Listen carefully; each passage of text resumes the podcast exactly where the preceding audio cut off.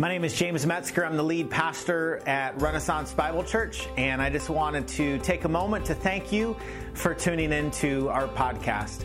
At Ren, we really believe that God's Word is living and active, that God still uses it to form and shape and change lives uh, for all of eternity. And so, our prayer uh, for you is that God might use uh, these words to point you and others to Jesus. May God bless you in your journey. Uh, this morning, I want us to think together about the anatomy of faith.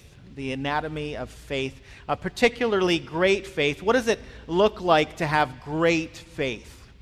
If I were to ask you to describe your faith, how would uh, you describe it today? Uh, if you're anything like me, my response to that question is probably it depends what day you ask. And it depends what uh, the weather is like outside. It depends on the season depends how things are going uh, emotionally or physically or financially. There's, there's so much that's typically uh, tied into the answer uh, to that question. There can be times in life when a faith seems feeble. Where it seems weak. There are other times when uh, it might seem like it fluctuates, where it's fickle, where it's flimsy. Uh, and then there are other times when faith uh, seems strong. You know, there are times in life when you think that God uh, can move the mountains, and then there are other times when you wonder to yourself, I wonder who made the mountains. You know, there are times when you believe that God can answer any prayer, and then there are times when you wonder if God even hears your prayer.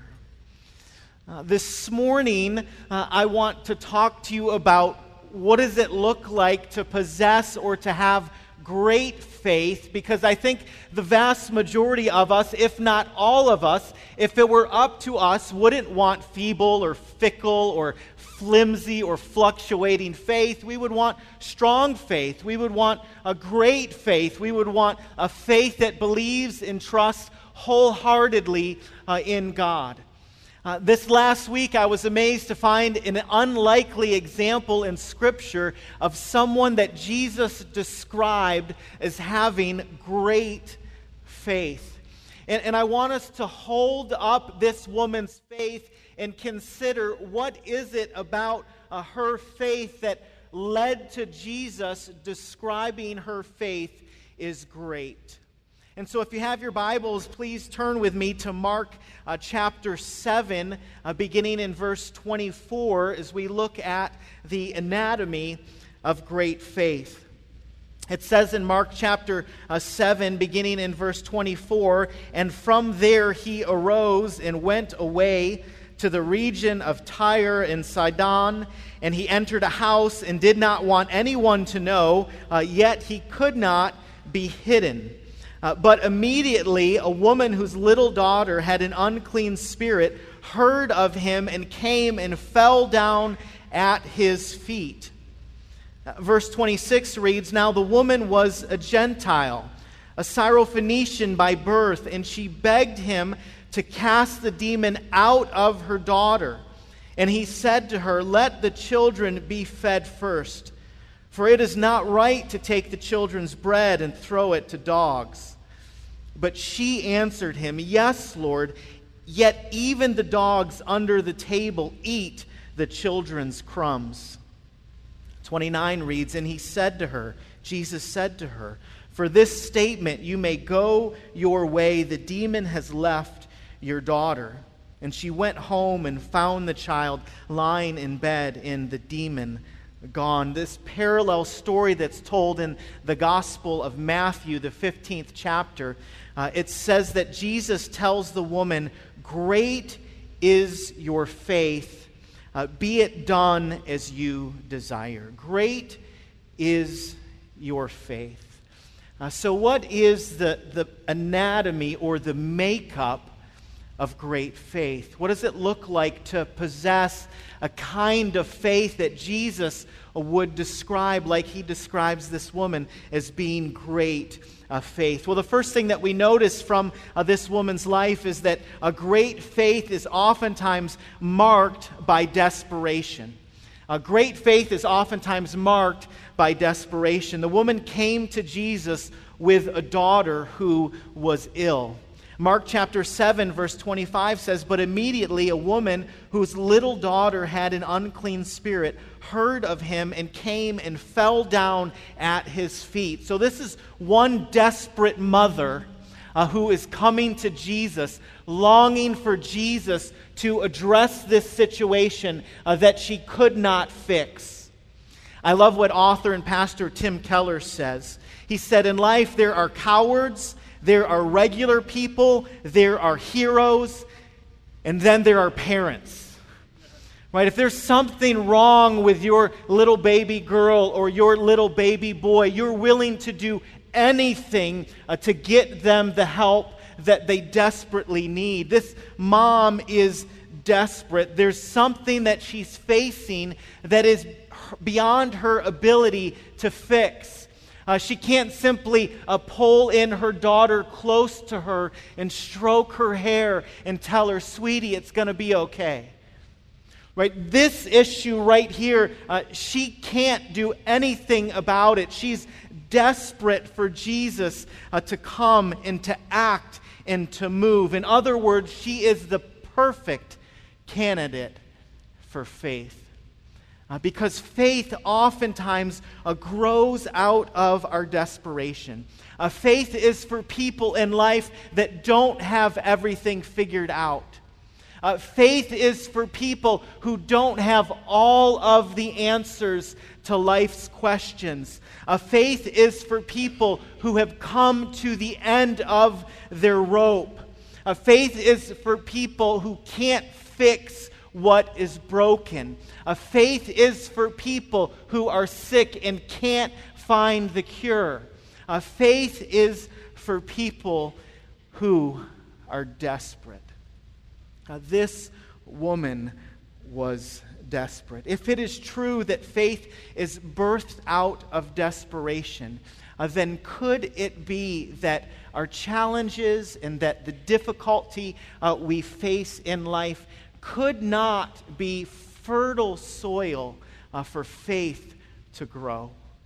Um, could it be that when we are at our very worst in life, those are opportune times for God to grow faith uh, in us?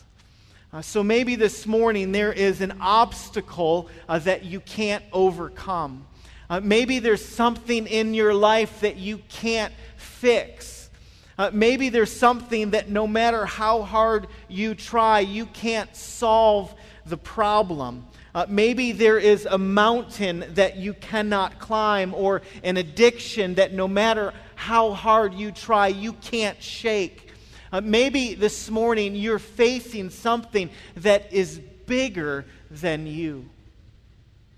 If that's you this morning, may I suggest to you that that just very well might be fertile soil um, for God to grow faith in you. Uh, faith is oftentimes grown or birthed out of our desperation. We also see in the life of this woman that great faith is often marked uh, by persistence. Uh, great faith is often marked uh, by persistence. There is a stick to itiveness to faith. Uh, faith comes to the Lord again and again and again. It says in verse 26 of Mark chapter 7 Now the woman was a Gentile, a Syrophoenician by birth, and she begged him, she begged Jesus uh, to cast the demon out of her daughter. When scripture says that she begged Jesus to, uh, to cast this demon out of her daughter, uh, to heal her daughter. Uh, the text implies that this is something she did again and again and again. Right? So she, she came to Jesus, and it wasn't kind of a one and done thing. She didn't come to Jesus and go, Hey, could you help? And then walk away. The, the text indicates that this is something where she continually was coming before a Christ, asking him, uh, begging him to do something about the situation that her daughter faced. This reminds me of the story that is found in Luke chapter 18, where there is a persistent woman who goes before the judge um, asking the judge for mercy.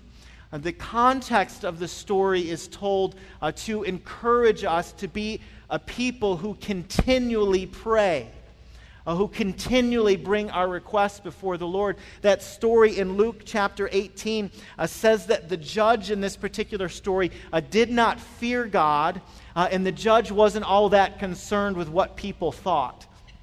Uh, and yet, uh, this woman continues to go to the judge asking for mercy. Right? Asking the judge to do something about the situation. And I love what the text says in Luke chapter 18, I think it's verse 5. Uh, it says, Though I neither fear God nor respect man, yet because this widow keeps bothering me, I will give her justice so that she will not beat me down by her continual coming. I love that translation. Right? She keeps coming and asking for the same thing over and over and over again. So the judge goes, Fine, stop beating me down.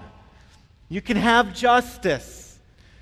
And well, there's this picture here in Mark chapter 7 of this woman who continually comes before Jesus asking him for something. It's like a child when they hear the ice cream truck in your neighborhood.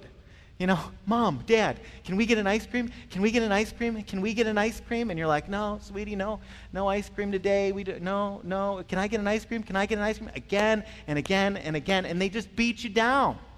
Right? And finally, you're like, fine, take the ice cream.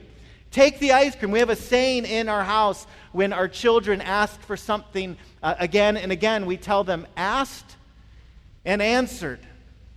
Right? You've asked me once. I've answered once. We should be done now. But apparently, apparently, there's a benefit to persistence. Apparently, there are some situations in life in certain contexts where uh, it's good to continually ask for the same thing again and again and again and again. I have a friend who's in sales, and he tells me all the time James, no is just a soft yes. I love that. All right, Lord, it seems like a no, but I'm going to take it as a soft yes. I'm going to ask again and again and again. And that's what uh, this woman does. She comes before Jesus and she asks, she begs Jesus uh, to do something about this situation. I wonder this morning, Renaissance, is there uh, something uh, in your life that you've just stopped asking God for? Like you've just stopped asking Him for it. Like maybe there was this time when you were passionate about it, where it was important to you, where you had this expectation that God was going to move and act. And so you asked Him, and then you asked Him, and then you asked Him, and then you're like, all right, I'm done. Uh, maybe, maybe it's time to pick back up. Maybe it's time to pick back up. I'm not talking about praying that God would give you five numbers in the Powerball. I'm not talking about that. I'm saying, are there things in your life, like, like good things, things on the outside looking in where you're going, God, this, I'm asking you for this. This seems like a good thing. I want you to, to heal this person. I want you to help this person. I want you to rescue this person or save this person. I want you to open their eyes, change their affections. I want you to move in them. Those, those, are, those are good prayers to pray. And yet, if you're anything like me, um, there can be times when we pray for those things for about this long. And then we just kind of tell ourselves, I know how this plays out. So I'm done. Like, I, I wonder, I wonder if there are not times when, when God desires for us to pick back up those prayers. Right, to, to continually ask Him for the thing that He's placed on our hearts. Here's the thing he, He's going to sort through all that.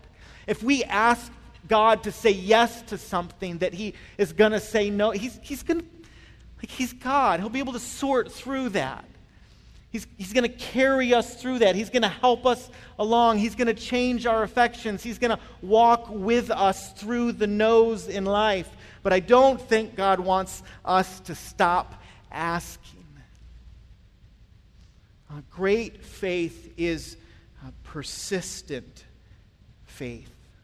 Great faith is persistent faith. The other thing that we notice about uh, this woman's faith, faith is that it was marked by uh, humility. It was marked by humility. This story of this conversation that takes place between her and Jesus is an interesting story, isn't it? I mean, it's fascinating. Listen to the conversation that uh, she has. She begs Jesus to cast the demon out of her daughter. And then, verse 27, it says, And he said to her, This is Jesus. This is Jesus. He said, Let the children be fed first, for it is not right to take the children's bread and throw it to the dogs. Verse 28 But she answered him, Yes, Lord. Yet even the dogs under the table eat the children's crumbs. Right, so she makes this request of Jesus in verse uh, 26, the end of verse 26. And, and Jesus responds, Let the children be fed first, for it is not right to take the children's bread and throw it to the dogs. You, you see what Jesus is saying to her? I mean, Jesus, in essence, is, is calling her a dog. Right, when we read this story in the, in the Gospel of Matthew, Jesus uh, says to her, Listen, I've come for the Jews, and you're not a Jew. Right, so you, you listen to that and you think to yourself, that, that seems at first blush slightly inappropriate for Jesus to say that. It, it, it comes across as somewhat even offensive. Um, Jews would call the Gentiles dogs, they would call them scavengers. But what's interesting about this text is that's not the same word that Jesus uses. Jesus uses the word for, uh, for a puppy or for a household pet.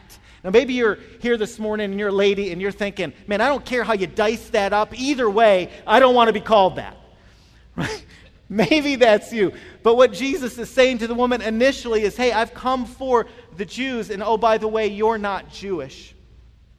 But I love her response to Jesus because after Jesus uh, tells her that, she doesn't back down. She doesn't uh, back away. If she's offended by what Jesus says, she doesn't let on. Uh, she simply says to, her, to him, Yes, Lord, yet even the dogs under the table eat the children's crumbs. And what, what humility, what humility that this woman has to respond to Jesus in that way. If you have a dog at home, then you can imagine this picture. If you have a dog and children, you can really imagine this picture. Right? The last four years that we've had our Jack Russell Terrier, he, he loves spending time around the dinner table right? And when the kids were even younger than uh, they are today, oftentimes he would spend time around the dinner table because kids are messy eaters, right? They drop things, usually vegetables, right? And the dog comes over and sniffs it and smells it and then, and then leaves it and walks away. Uh, but occasionally they'll drop something good. They'll drop a piece of meat, like a piece of steak or, or chicken or a piece of bread, and the, and the dog comes in and devours the crumbs, devours uh, what is left over. Uh, this woman comes to Jesus humbly and says, I just, I just want your crumbs. Like, fair enough, Jesus. You came for the Jews. Go ahead, feed them. But I'll take the crumbs.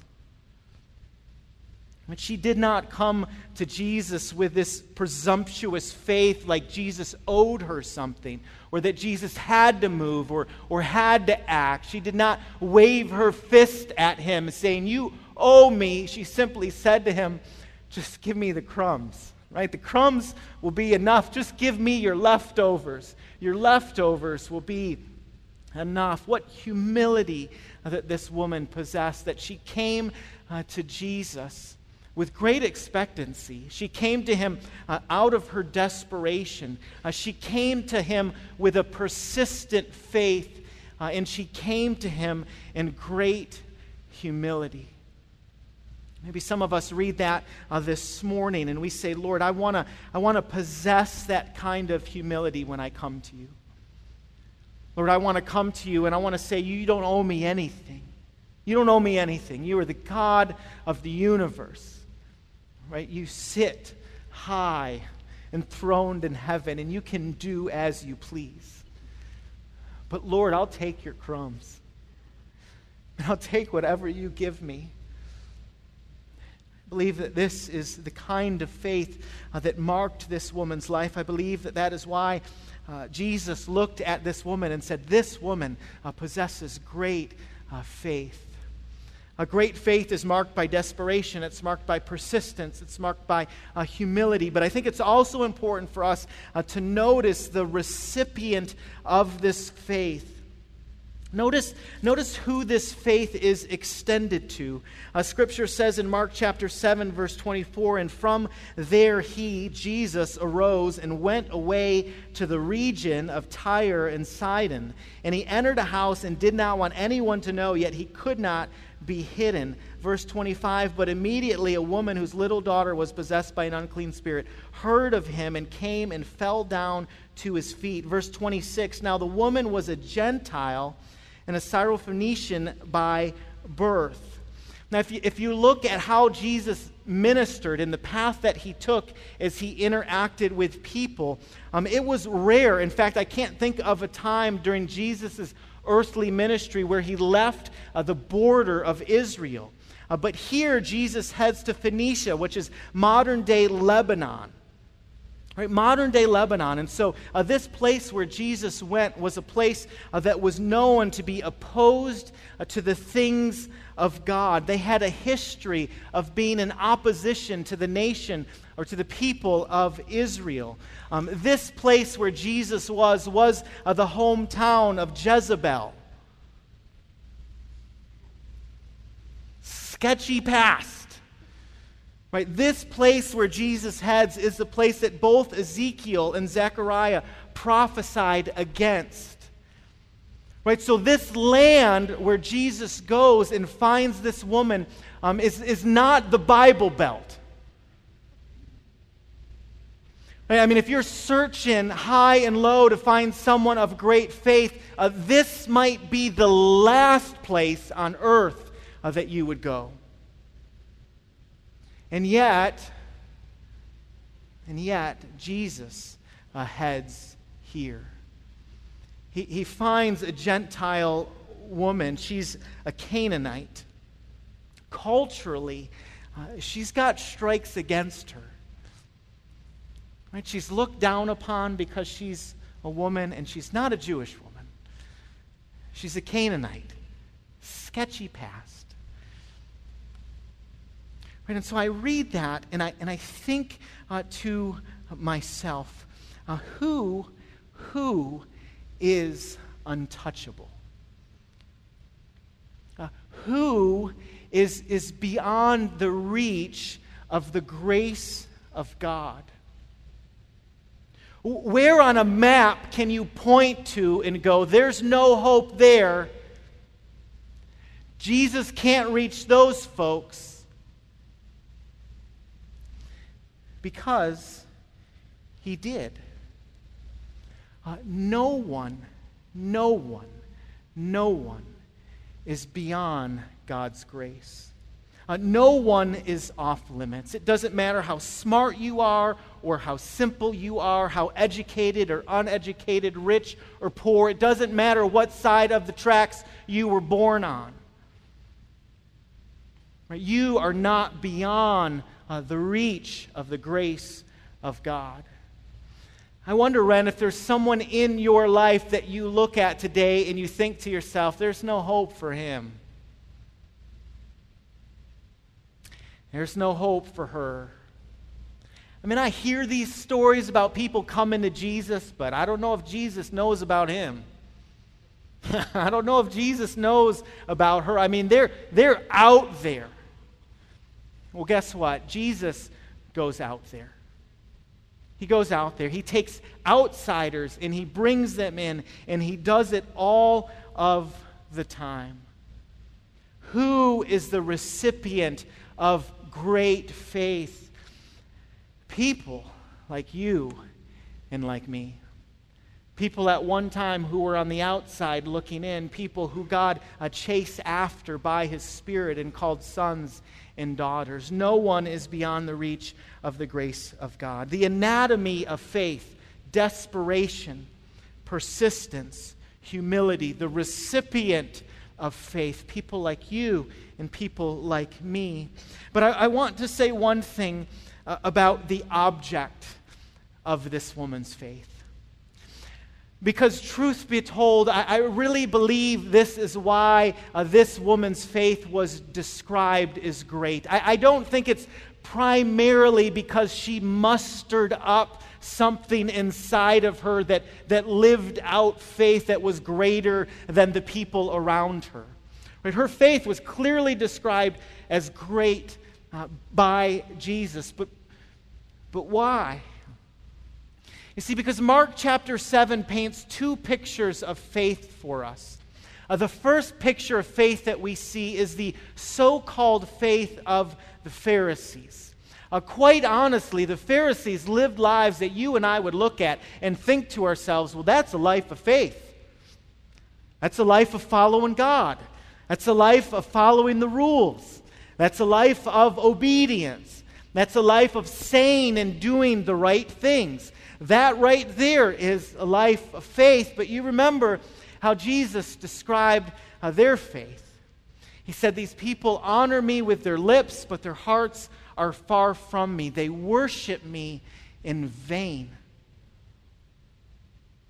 And yet, here's this woman, very much an outsider in the culture. And Jesus looks at her and says, This is a woman of great faith. Why is that?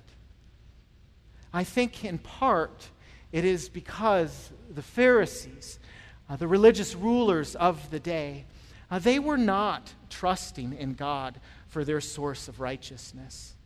Uh, they were not trusting in Jesus uh, for their source of goodness. They were trusting in themselves. They were looking at all the rules and regulations in Scripture and going, I can do that. I can do it. I can knock it out of the park. I'm a disciplined person. Man, you give me rules, I'll follow them. Not only will I follow them, I'll make some more. You just watch. You watch me. You watch me. I can do it. But that is not saving faith. That is not faith that's pleasing to God. A faith that is pleasing to God is desperate faith. Faith that is pleasing to God uh, is faith that is persistent and humble. It is faith that comes to the Lord and says, God, I cannot fix what is broken. I need you. I need you to show up. I need you to help me. I need you to move in my heart and in my life. That is commendable faith. That is great faith. Uh, that is saving faith. What makes us good before a holy and righteous uh, God is not our ability to follow all of the rules. Uh, it is not our ability to perform uh, before God. It is our trust in the finished work of Jesus, uh, who came and lived a perfect life and died a sinner's death, who took the punishment that belonged to me and rightfully belonged to you and paid for it in full on the cross. Our hope is in a Savior who defeated death and offers to us life. Uh, that uh, is our hope. The Pharisees, the Pharisees did not want Jesus to sit at their table. The woman, the woman just wanted the crumbs uh, from his table. Renaissance, it's my prayer that we, like uh, this woman, would have the faith of a beggar my prayer for us is that we would have a, a, faith that is desperate, a faith that goes to our only true source of hope in life, uh, and that is Jesus. May God, by His Spirit, uh, give us a faith uh, that is uh, persistent, a faith that is desperate, and a faith that is humble. Uh, would you pray with me and ask the Lord to do that in our hearts and in our lives? Uh, Father God, we do pray uh, that by your Spirit you would, uh, would grant to us a great faith. Lord, would you open up our eyes and help us uh, to see how truly desperate we are? God, open up our hearts and allow us to be uh, persistent in coming to you and asking you to do what only you can do. And God, I pray by your Spirit you might grant us the humility to come to you as beggars, a people who have done nothing uh, to earn from you what only can be given. Lord, I pray that you would do that in the powerful name of Jesus. Amen.